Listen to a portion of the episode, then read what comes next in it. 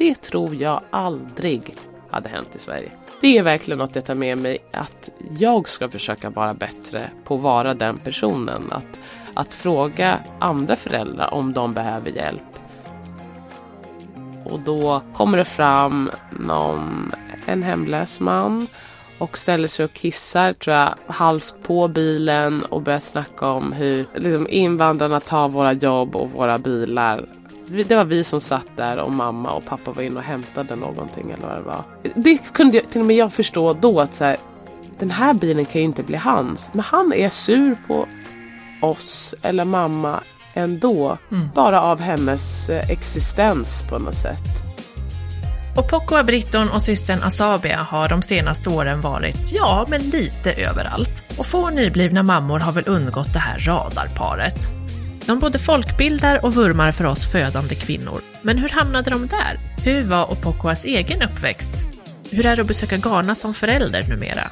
Det och lite om halvåret i Portugal och varför så många känner sig ensamma efter att de har fått barn. Det hör du snart här i mammaintervjun och jag, jag heter Lisa Näs.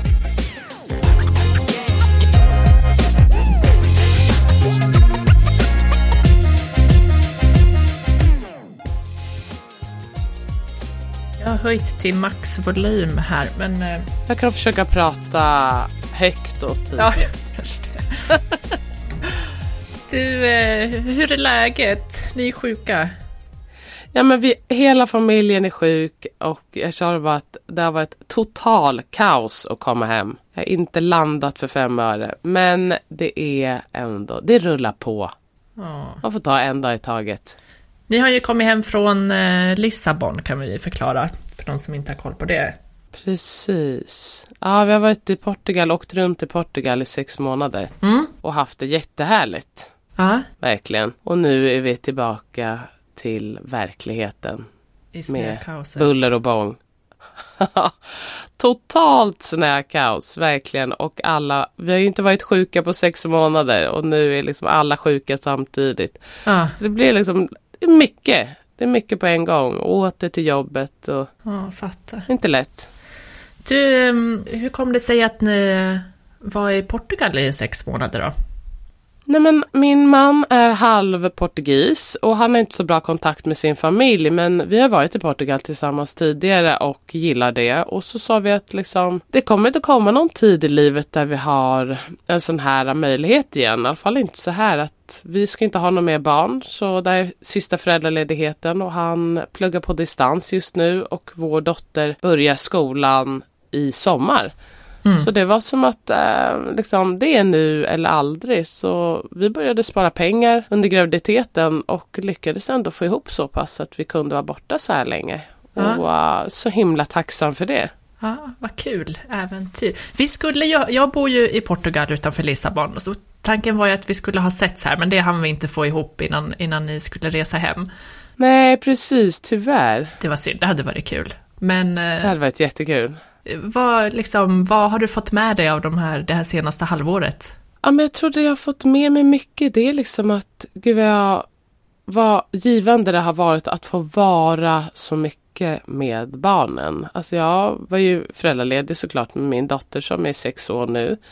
Eh, jag var helt föräldraledig i nio månader och sen tyckte jag ändå att det skulle kännas kul att gå tillbaka till jobbet. Och jag eh, trappade upp lite långsamt ehm, och har väl ja, jag jobbade 100% nu under nästa graviditet men har försökt umgås med henne ändå. Men nu när vi verkligen har fått vara, vara med varandra, eh, jag och båda barnen, liksom mm. att vad kul det och vad underbart det har varit att se de två tillsammans. Liksom, det hade ju inte gått om hon hade gått på förskolan hela tiden. Så Nej. jag är liksom så tacksam att vi eh, tog den här möjligheten, att vi, liksom att vi hade den här möjligheten. Och nu har jag liksom svårt att se hur ska jag jobba fem dagar i veckan och inte umgås med dem. Det känns så mm. sjukt på något sätt och eh, omänskligt. Att man, ska, mm. att man får så lite utrymme att umgås med sina barn. Mm. Om man ändå ska få någon typ av rimlig pension i alla fall.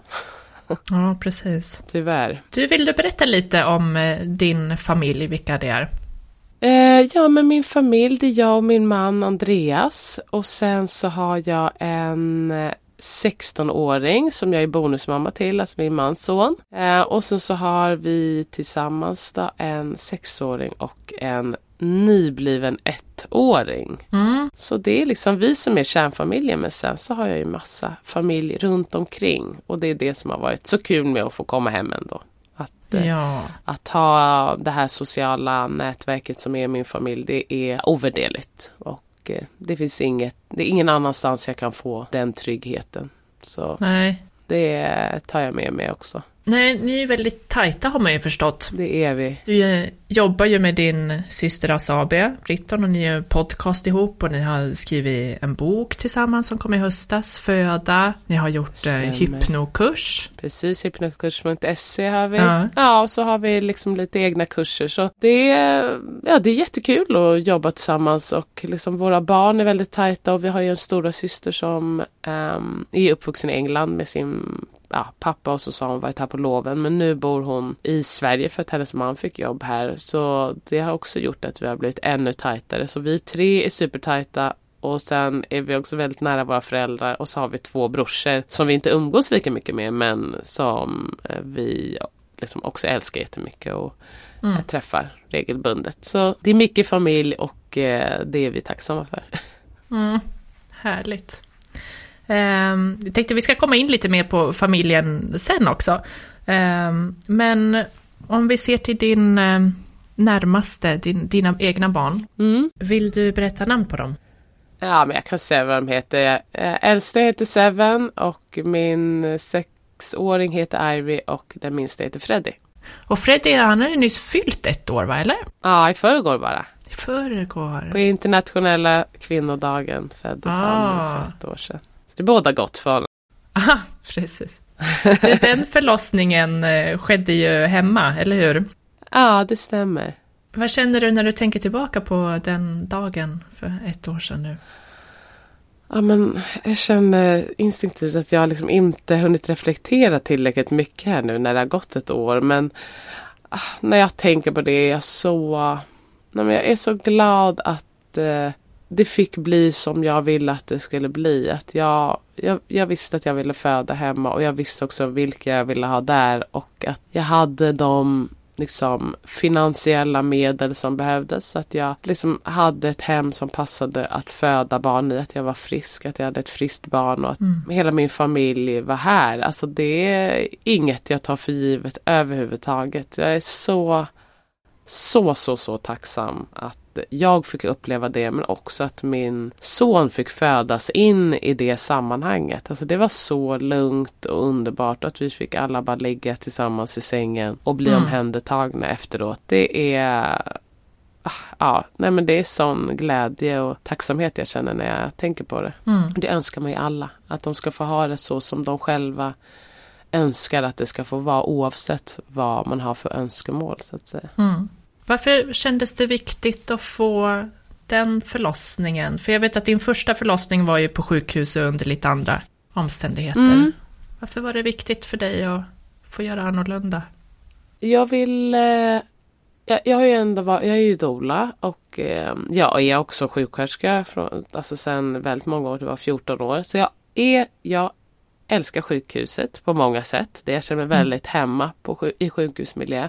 Jag vet också vad det innebär när man går i, liksom innanför sjukhusets väggar. Då, då finns det en hierarki och det är ingenting som man kan liksom komma ifrån och det spelar ingen roll att man som gravid inte är sjuk. Åker man in på ett sjukhus då, då um, lämnar man lite av sin självständighet eh, liksom vid dörren och vill man inte göra det så är det någonting som man ofta måste kämpa för och det visste jag att det är ingenting jag har lust med. Jag, jag vill få vara någonstans där alla litar på att liksom, jag är så pass inkännande att jag vet vad jag håller på med. Samtidigt att det ska finnas eh, de som har kunskap och kan säga till mig liksom, när det krävs en annan vårdnivå. För att det absolut vill jag inte vara hemma till varje pris. Det är inte det det handlar om. Men Mm.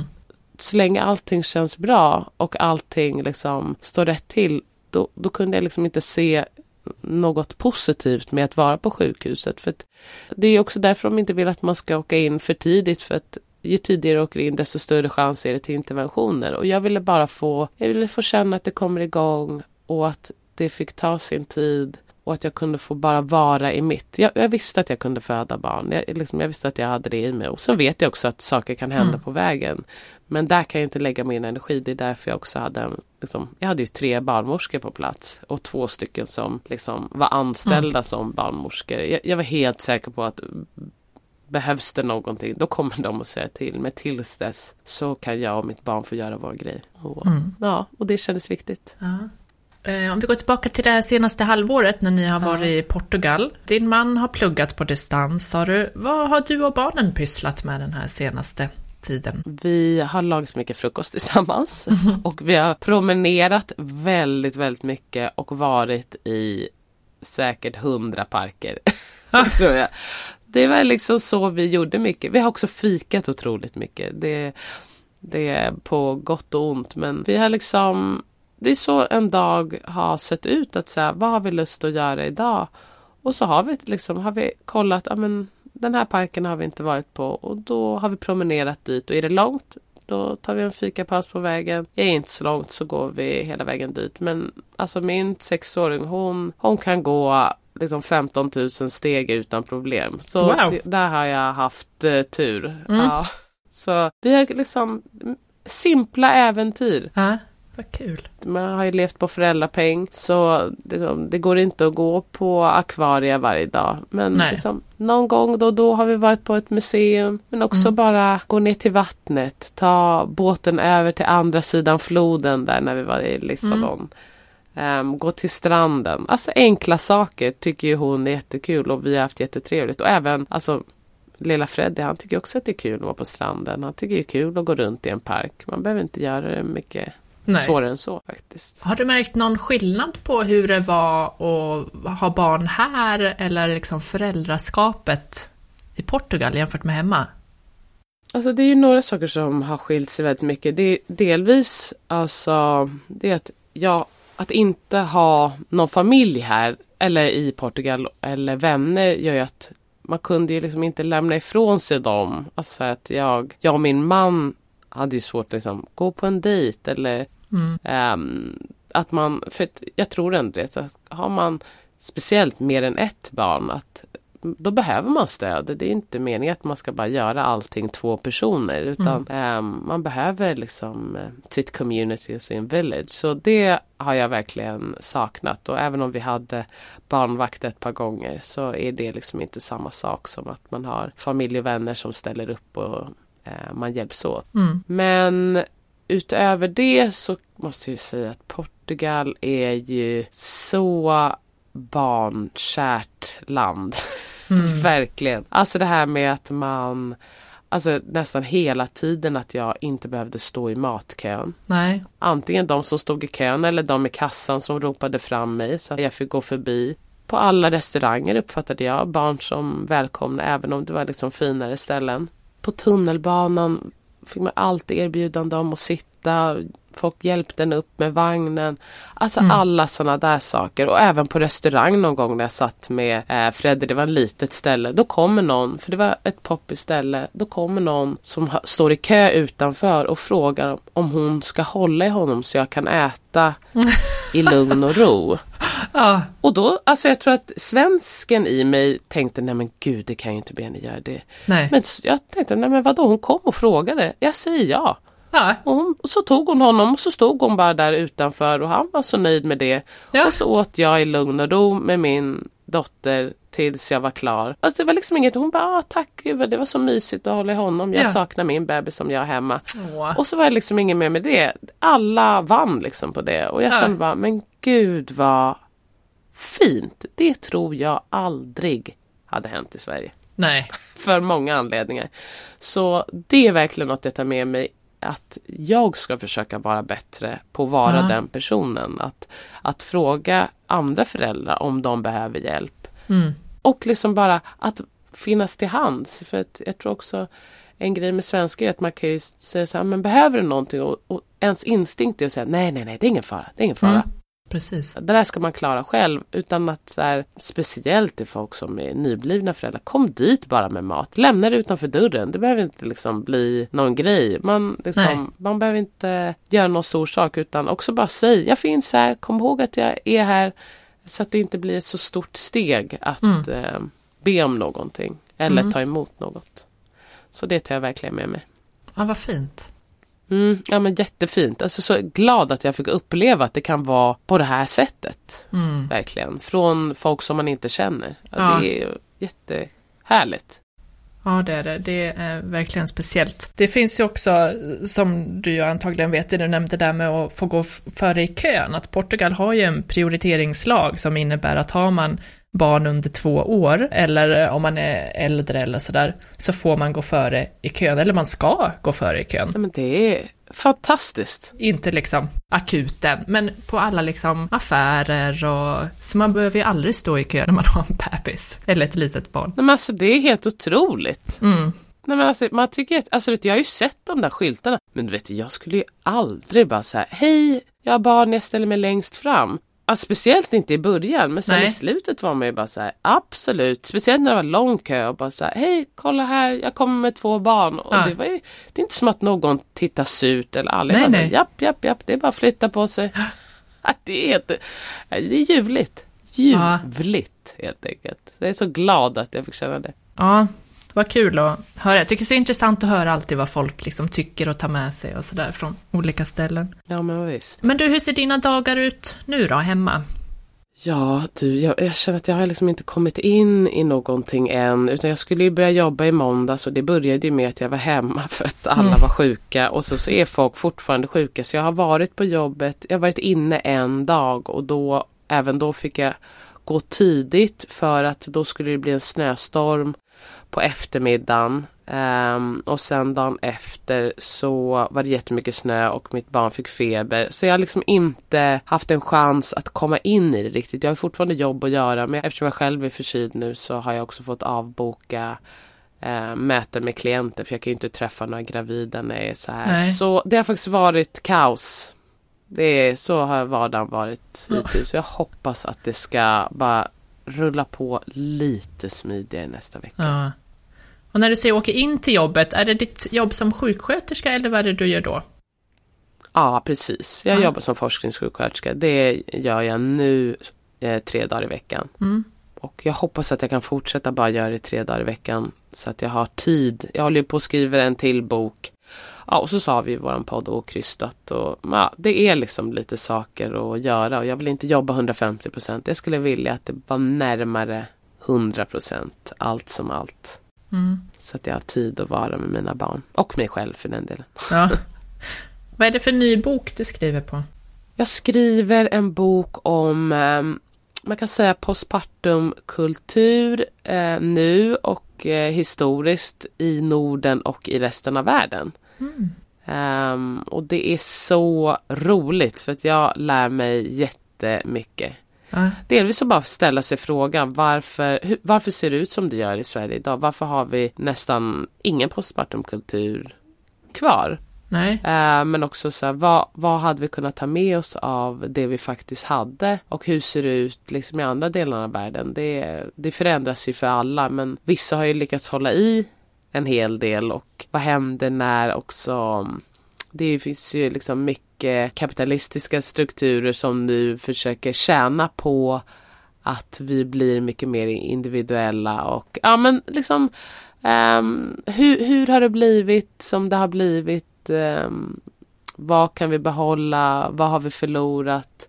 Um, mm. Hur skapar vi något nytt utan att eh, liksom appropriera. Det är, alltså det är hur spännande som helst och jättekul att se. Folk gör ju på så mycket olika sätt. Bara nu igår så satte jag mig in i eh, det är jättemånga kulturer som begraver moderkakan och, mm. och varför de gör det och på vilka sätt. Och det är så roligt. Jag har ju min moderkaka i frysen fortfarande. Så ja. nu ska jag också ha en ceremoni. Jag är så inspirerad av maorifolket bland annat. Och så här, hur man, ja men att uh, den bär på någonting och hur man kan göra för att liksom hedra, hedra födseln och sitt barn och moder jord och sådär. Vad ska du göra med den då? Ja, men jag har inte bestämt eh, helt än. Men jag tror att det blir att jag ska eh, plantera ett träd och så, så får den vara där under. Och sen Ah. har jag nog en liten ceremoni för mig själv sådär. Där jag tackar, tackar jorden och tackar kroppen. Och eh, lite sådär. Mm. Jag har inte bestämt exakt hur det ska vara men kroppen och jorden ska tackas i alla fall. Och jag ska ge då den en gåva i form av moderkakan tillbaka. Ja. För att ge näring. I det här arbetet med boken då, finns det någonting som är det mest intressanta du har upptäckt hittills eller lärt dig? Nej, jag tycker jag lär mig nya saker hela tiden. Som sagt det här med placenta tyckte jag var jättekul. Men också så här, jag gillar ju att laga mat så mycket av så här gamla nordiska recept. Dels bara liksom alla de här olika grötvarianterna som man har gett till eh, kvinnor då, liksom efter de har fött barn. Mm. För att eh, gynna amningen men också matsmältningssystemet. Barnsöl, att liksom man bjöd på kryddad öl och det ser man ju ner på. Men hur kan man göra det i en ny tappning? Till mamman alltså, inte till barnet. Nej, inte till barnet, till mamman. För att liksom gynna amningen. Eller sånt kanske man också gav. Säkert. Ja, det fanns ju inte mycket regler för absolut för Nej. vad man gjorde på båda mamma och barn. Men det var mamman i det här fallet. Och, ja, men det är jätteroligt. Det ska bli jättekul att äntligen få börja prova lite av de här recepten. Några grejer verkar inte gott. Men Nej. hur, jag ska prova att göra dem så som jag uppfattat att de gjorde dem. Och sen se hur jag kan göra dem på ett eh, sätt som kanske smakar lite bättre med dagens eh, eh, råvaror så att säga. Man har ju liksom lite andra förutsättningar. Varför behöver vi mer postpartumkultur då? Jag tror, alltså mi- min upplevelse, jag får ju många som skriver till mig på Instagram men också mm, liksom som doula att många är rätt ensamma efter de har fött barn och det är ju mycket att Delvis så i Sverige att vi, det är superindividualistiskt. Man kör sin egen grej, man har kanske partner och så är det man själv och partnern som ska fixa det här nya familjelivet. Många har ju aldrig ens hållit i en bebis Mm. innan de håller sin första. Man också får höra från vården att så här, du måste komma hit under hela graviditeten för att vi säger till dig om du mår bra eller inte mår bra. Du måste också vara på sjukhuset för att föda ditt barn för att det är det absolut säkraste. Men så fort moderkakan är ute då ska du kunna allting därifrån själv. Och det är ganska, liksom, man förstår att det är inte helt lätt för alla. Mm. Eh, och sen så om man inte heller är så bra på att be om hjälp eller känna in sin kropp så är det många som blir väldigt chockade över delvis att liksom, man kan vara så himla emotionell. Mm. Ehm, att bara en sån sak som jag tycker är självklart men att så här, vissa barn vill amma hela tiden Mm. I några dagar eller i några veckor eller i några månader. Och det är liksom inget fel på de barnen. Det är väldigt vanligt. Mm. Jag tror att liksom, genom att ha lite kultur och att man liksom följs åt så behöver man inte uppfinna hjulet varenda gång. Nej. Alltså många om de bara hade någon där hos dem. Alltså det är så basala frågor. Och det skulle underlätta så mycket att man skulle inte känna att så här, "Åh, jag måste se till att eh, kroppen kommer tillbaka. Jag måste se till att barnet överlever och mår bra. Jag måste också köpa de här grejerna. Jag måste också se till att jag fortfarande är en bra partner och att lägenheten ser okej ut. Alltså jag menar, det är helt orimliga krav man ställer på sig själv och som folk ställer på en. Mm. Och har man lite stöd i det där då tror jag att det skulle kunna göra en enorm skillnad och folk skulle må så mycket bättre också i sig själva och i sitt föräldraskap. Mm. Hur mycket doula-uppdrag tar du på dig? Ehm, ja, alltid mer än vad jag har tänkt. Ja. Jag hade ju tänkt att jag skulle ta två varannan månad. Eh, vi får se hur det blir. Men nu har jag varit ganska bra med att säga eh, nej och hänvisa folk eh, vidare. Mm. Så jag tror att jag har eh, nu fram till sommaren kanske fem. Men det blir också, det är alltid folk som frågar sista minut. Och nu när de har lagt ner min barnmorska, nu verkar det ju som att det kanske inte blir helt nedlagt. Men det är så mycket osäkerhet och i Mm. samband med det så är det många som har hört av sig. Och jag ska ta liksom lite möten med några för att ja, Mm. jag kan inte föreställa mig hur det är när man har liksom valt det här för att man är orolig och man behövde extra trygghet och så ska man föda liksom om två månader och så, så bara rycks det från under en. Det måste vara otroligt jobbigt. Mm. Så jag har sagt att jag ska ställa upp eh, så mycket jag bara kan Mm. för de som behöver det. Mm. Fattar. Innan du fick dina egna barn så blev du ju då bonusmamma som du nämnde innan eftersom din man hade en son sen innan. Ja, Hur var det? det är jättesvårt. Jag tyckte det var supersvårt. Men jag och eh, bonusbarnet, vi har liksom haft en bra relation hela tiden. Mm. Men liksom, jag var också så himla ung, jag var 26 år och hade liksom inte några tankar på att bli förälder. Så har jag gjort misstag? Ja, det har jag verkligen gjort. Precis som jag gör även nu när jag är 35, liksom med, med barnen jag fött själv. Men vi älskar varandra liksom. Men det var ju svårt liksom. Puff så hade man en femåring i sitt liv. Mm. Så det var ju bara att lära sig sakta men säkert. Men jag är så tacksam att han, han har ju lärt mig så mycket och det är så mycket tack vare liksom, erfarenhet jag hade med honom att jag blev den föräldern jag har blivit till mina barn som jag fött själv. Liksom. Jag hade ju inte varit den jag är idag utan Seven. Så jag är Nej. så tacksam för vår relation. Vad var det du fick lära dig då? Nej men delvis bara tålamod. Att eh, liksom ett barn är ett barn. Alltså ibland kan det vara svårt nog att man bara säger men snälla kan du inte förstå? Alltså kan man ju känna ibland. Men bara nej, men hur ska de kunna förstå? Snälla han har ju funnits på den här planeten i åtta år. Han har inte haft, jag förstår knappt massa grejer. Mm. Eh, så att bara liksom ta ett steg tillbaka. Ja men verkligen ha tålamod och försöka liksom inse att liksom, om jag tycker det här är tufft då tycker nog han att det här också är tufft. Och jag Mm. Behöver ju hjälpa honom. Det är ju min roll. eh, Liksom, att skälla eller fråga sig varför, varför, varför. Allt, det finns inte heller svar på allting. Utan försök att lyssna, försök att vara inkännande. Ta ett steg i taget. Liksom. Och också, det är okej att göra fel och be om ursäkt. Mm. Det är också något som jag verkligen så här, vet du vad, jag kommer att göra fel. Det, det kommer jag liksom inte komma undan. Men hur viktigt det är att visa att liksom stå för de fel man har gjort. Och liksom visa att man är ledsen för dem och, och faktiskt be om ursäkt. Och inte göra om det. Mm. Du fick din första dotter Irie sen då, Mm. hon är sex år nu sa du va? Precis. Hur var det att bli mamma då då? Till ett eget barn? Jag tyckte det var jag tyckte det var så... Um, alltså, det är klart att det var tufft ibland. Men jag tyckte i regel att det var väldigt lätt. Jag hade ett, liksom, hon var väldigt lätt att ha att göra med när hon var bebis. Mm. Så jag fick ju henne och det var ju som att säga, åh gud min bästis, det här var ju bara någon som följde med mig överallt. Hon sov mest hela tiden, hon sov eller ammade. Så jag liksom tyckte att livet rullade ju på som vanligt, bara att jag var liksom ledig. Ja. Ehm, så jag, jag tyckte det var hur smidigt som helst och hon vart verkligen min bästa vän. Hon ville göra allting som jag ville göra. Så vi liksom har ju umgåtts så mycket och eh, är så himla nära varandra. Mm. Verkligen. Och då tycker jag, jag tycker att det var betydligt tuffare att få ett till barn som hade mycket mer av en egen vilja och liksom han, eh, det är inte alls att han bara sitter lugnt i båten i vagnen sådär utan han vill härja och, och då har det ju liksom, det är mycket mer att anpassa sig efter och plus att jag har två ehm, som jag, liksom barns behov jag behöver tillgodose. 16-åringen han är nöjd om han får sköta sig Mm. själv. Men eh, att eh, liksom, bara hålla koll på dem båda.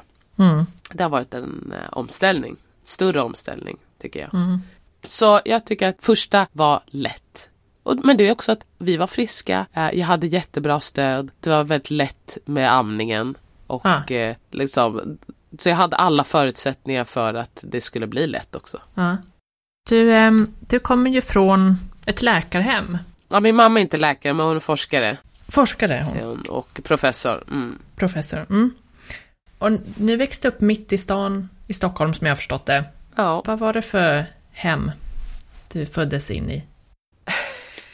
Ja, ja, vad var det för hem? Nej, men det var ett väldigt kärleksfullt hem. Det var ett hem med två föräldrar som alltid har jobbat mycket. De har gjort sin grej. De har vetat vad de vill göra med sina karriärer och vi har fått följa med. Det är inte så att de har liksom lämnat oss hemma utan om pappa skulle vara eh, liksom i tv och prata om HIV, ja då sa han bara jag kommer ta med mig mina två barn. Mm. Och så fick vi sitta där bredvid. Eller liksom när de hade kurser i liksom någon håla utanför Addis Abeba i Etiopien. Ja, Mm. det är bara att följa med. Alltså så vi har fått följa med på så mycket olika grejer.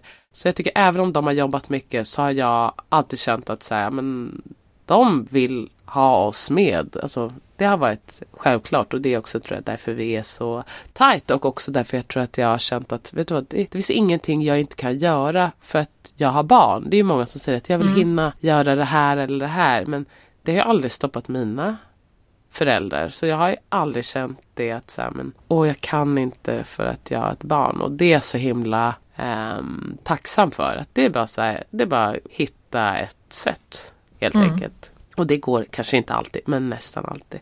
Um, och så, så har vi liksom vi, jag har ju en stor släkt på min mammas sida i Ghana och vi har åkt till, till Ghana uh, varannat år liksom. Och uh, så har jag en liten släkt i Sverige som jag också liksom träffar mm. regelbundet. Så det är mycket kring familj, mycket kring att, uh, alltså det är ju karriärister hela bunten.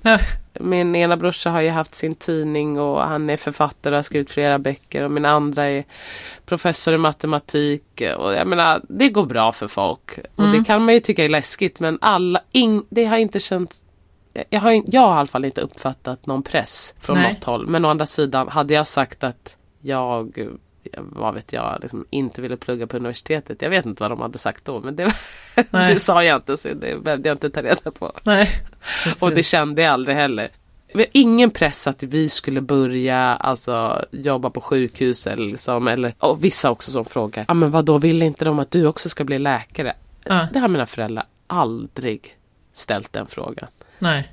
Jag sa att jag ville bli sjuksköterska och jag förklarade varför och jag tror båda de kände att så här, ja men du vet vad det innebär att bli läkare och då har du tagit ett informerat beslut och det finns inget som är bättre med att vara läkare än att vara sjuksköterska. Så. Ja, lönen kanske eller? Exakt, men det är också lönen å andra sidan. Jag vill inte ha, jag vill inte jobba så mycket. Jag vill inte jobba i den hierarkin som Nej. finns i läkaryrket. Så det kommer också med mycket uppoffringar som jag, jag tycker inte pengar är värt det. Jag tjänar hellre mindre pengar och mm. får jobba så som jag själv vill jobba och inte eh, Alltså det här med att vara AT-läkare, gud usch och fy.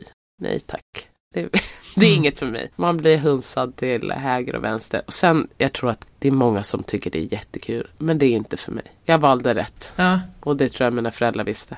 Ja, vad skönt. Du, som du nämnde, din äh, mamma kommer ju från Västafrika, Ghana.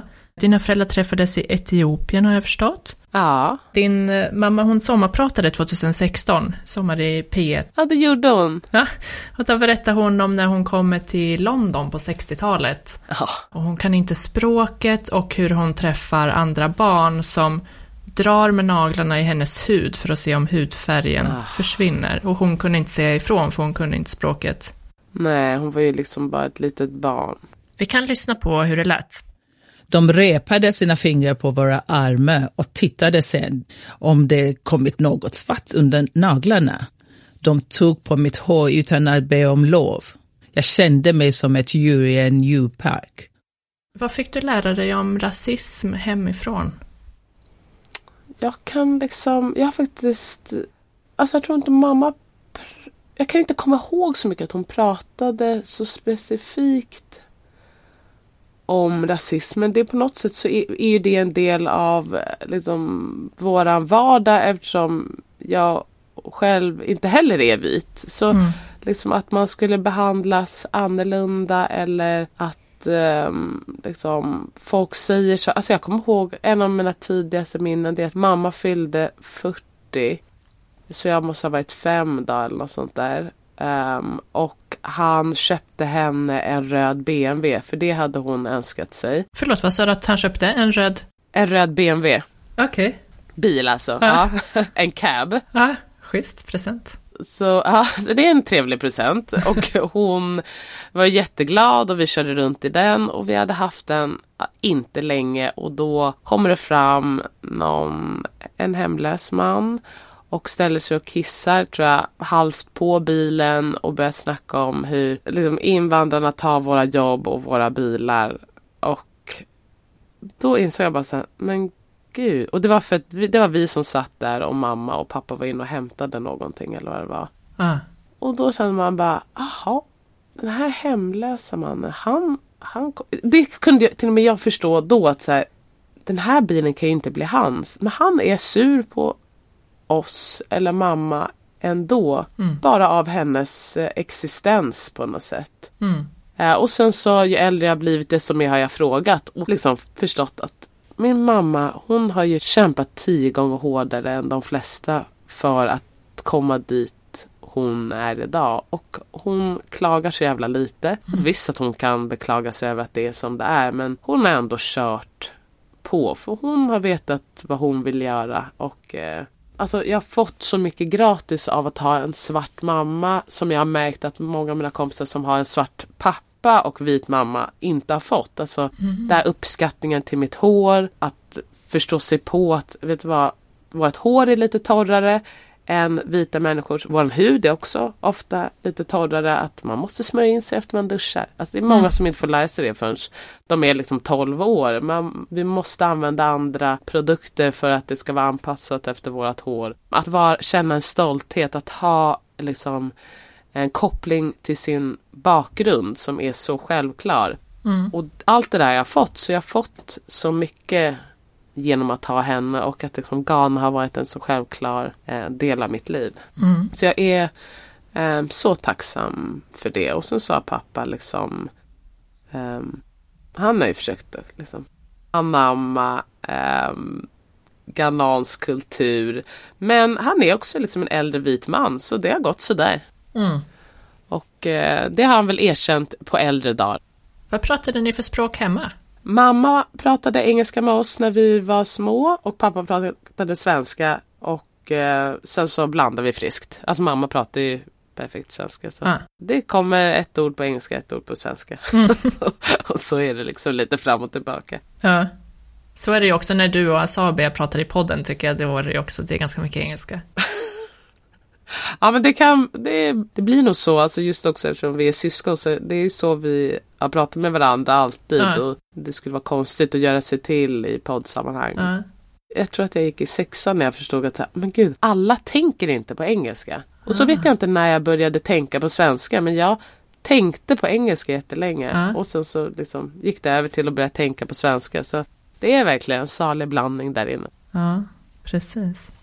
Var ni i Ghana liksom i längre perioder eller bodde ni där när, när du var barn? Vi har bott där alla tillsammans tror jag i en omgång ett och ett halvt år. Men annars så har vi varit där liksom eh, eh, ja, varannat år. Att, det kan ju ibland vara bara att vi har varit där två veckor men ibland en månad. Ja. Så det beror på jobb och skola och sådär. Men när vi var yngre bodde vi där en gång ett och ett halvt år. Hur var det för dig då när ni var där? Vad minns du? Nej men jag kan bara minnas att liksom ehm, Alltså där Det är ju väldigt speciellt för där har jag ju ansetts vara vit nästan hela tiden och det är ju väldigt konstigt att gå från att bli sedd som svart här och sen så bli sedd som vit eh, någon annanstans. Och det har jag alltid känt liksom är märkligt. Men jag har så mycket kusin och familj och jag älskar Ghana liksom. Och jag, nu under pandemin så har vi inte kunnat åka och sen så blev jag ju gravid. Mm. Så nu har jag inte varit där på alldeles för många år. Men tack och lov, jag var där i två månader tror jag att det var precis innan pandemin började. Mm. Och med min dotter så hon också har fortfarande lite minnen. Men jag ser fram emot att åka tillbaka snart. Det är ett härligt land. Ja.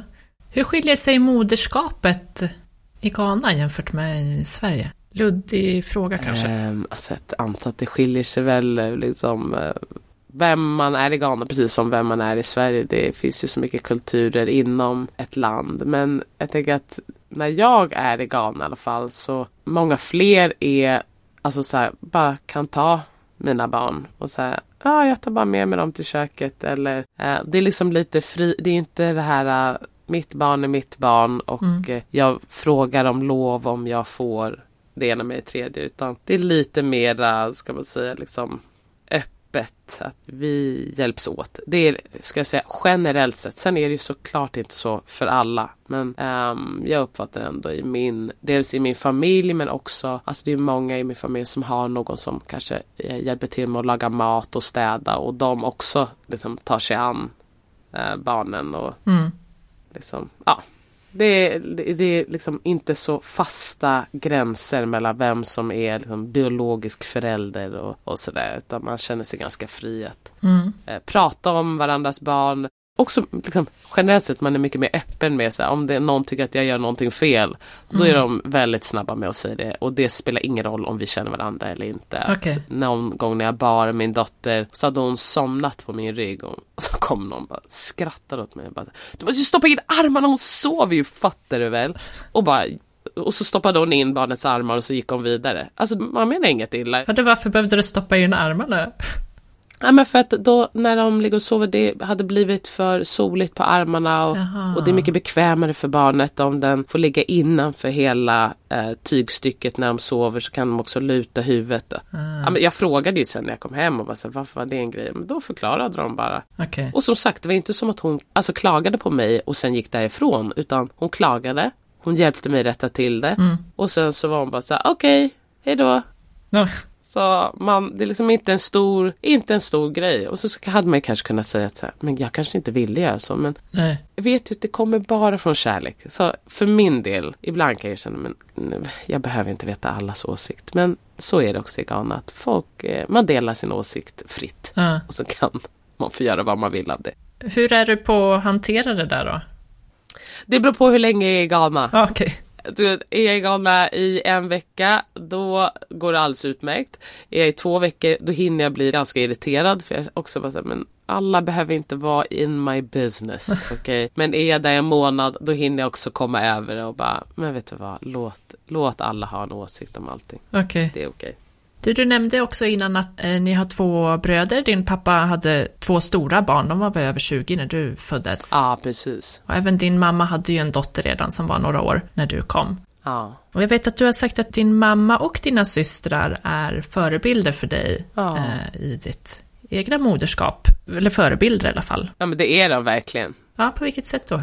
Nej men alltså, jag tycker de är så fina mammor. Vet du vad, de är fina systrar, de är fina mammor, de är fina människor helt enkelt. Jag tror att det, jag vet inte om man måste ha några jättesärskilda egenskaper just för att vara eh, förälder. Men jag tycker att de, de har tålamod, de, visar, de är bra på att visa kärlek och jag tror att liksom bara med det kommer man så så himla långt och jag vet att de är också så stöttande.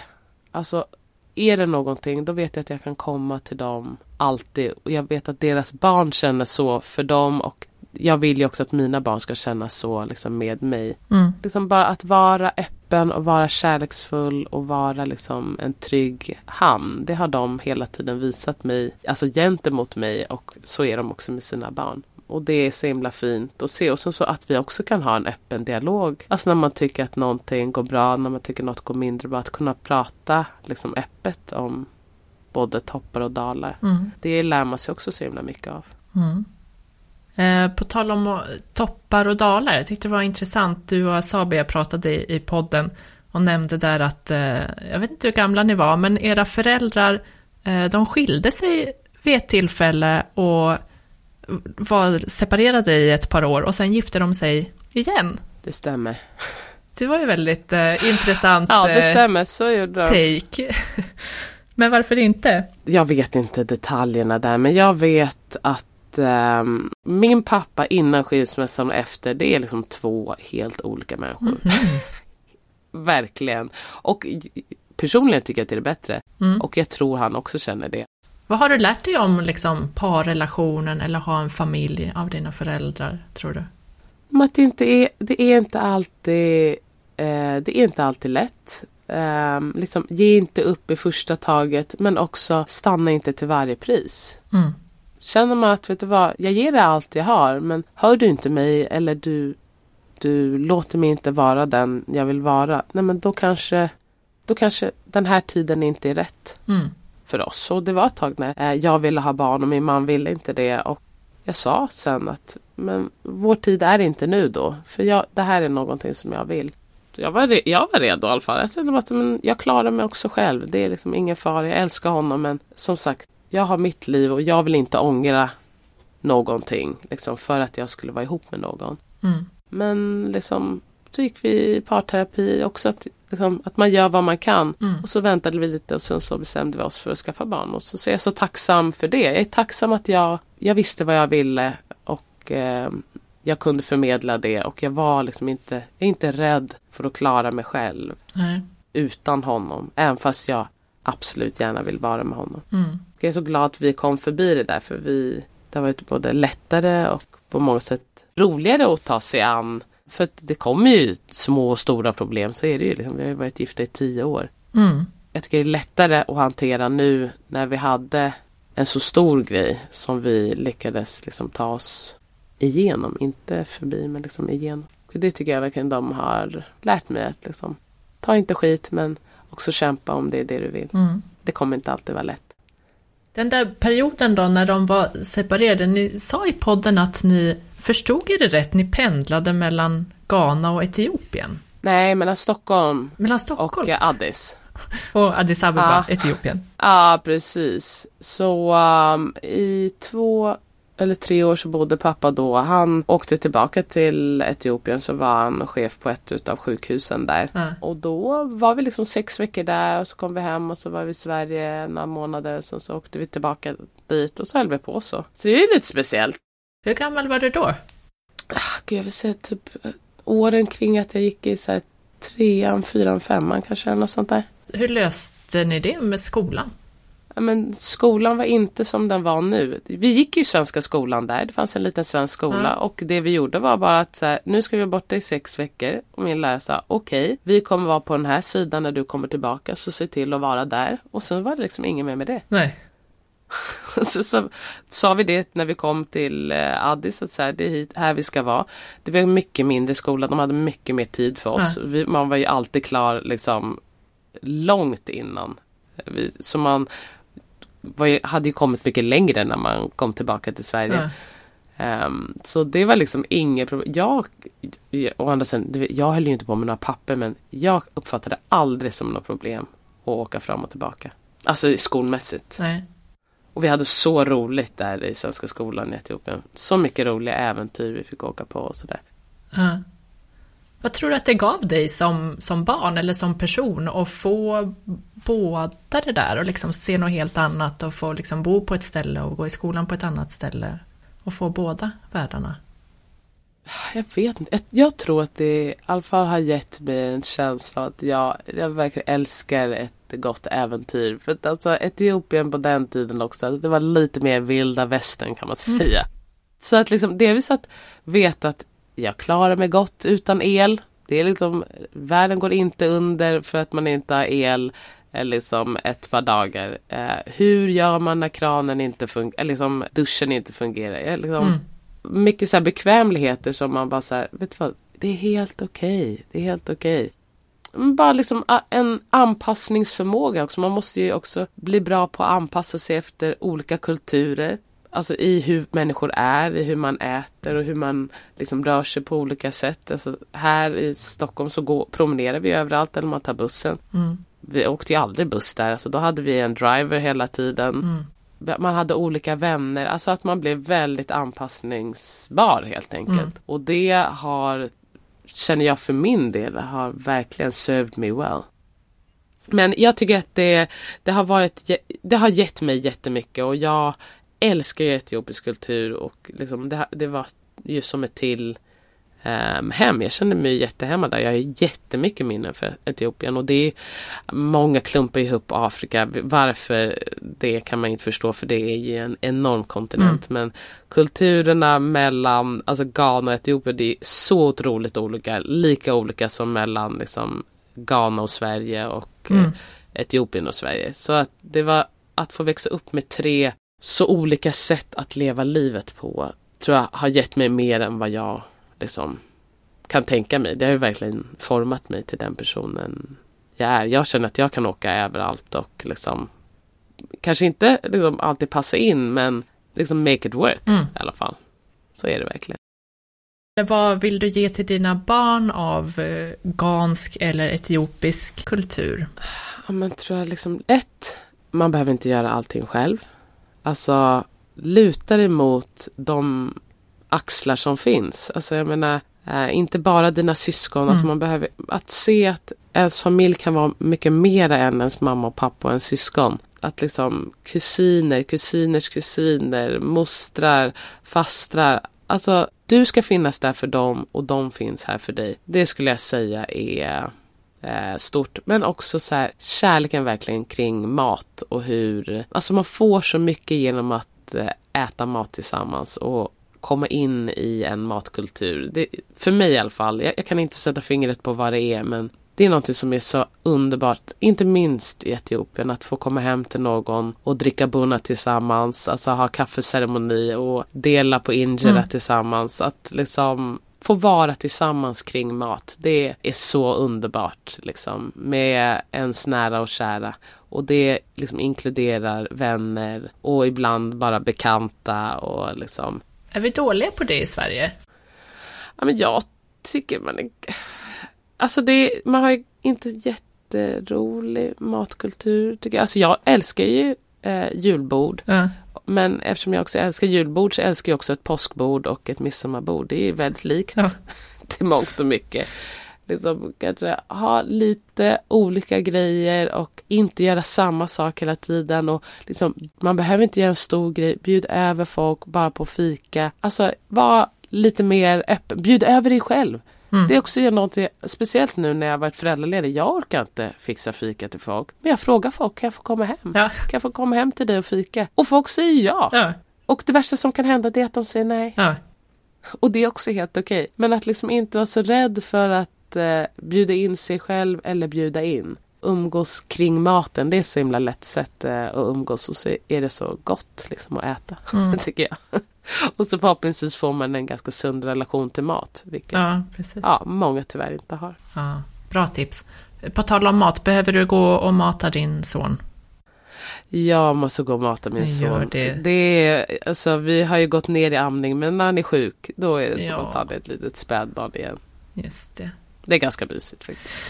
Okej, men du, tusen tack för att eh, du ville vara med i mamma-intervjun. Vad spännande det var att höra om allting. Nej, men det var så mysigt. Det var så mycket grejer som jag inte har tänkt på också på så länge. Så tack för alla underbara frågor. Tack ska du ha. Du, eh, ha det så bra och hoppas ni är friska snart. Så, så hörs vi. Oh, Gud. Ja, det hoppas jag med. Sköt om dig. Till mig. Hej, hej. Hej, hej. Ja, vad intressant det där blev. Hoppas att du gillade det här avsnittet och om du gjorde det, glöm inte att prenumerera och ge den här podcasten några stjärnor i appen där du lyssnar. Jag gör den här podden helt ensam och uppskattar verkligen allt stöd och all spridning som jag kan få. Tack! Vi hörs i nästa avsnitt.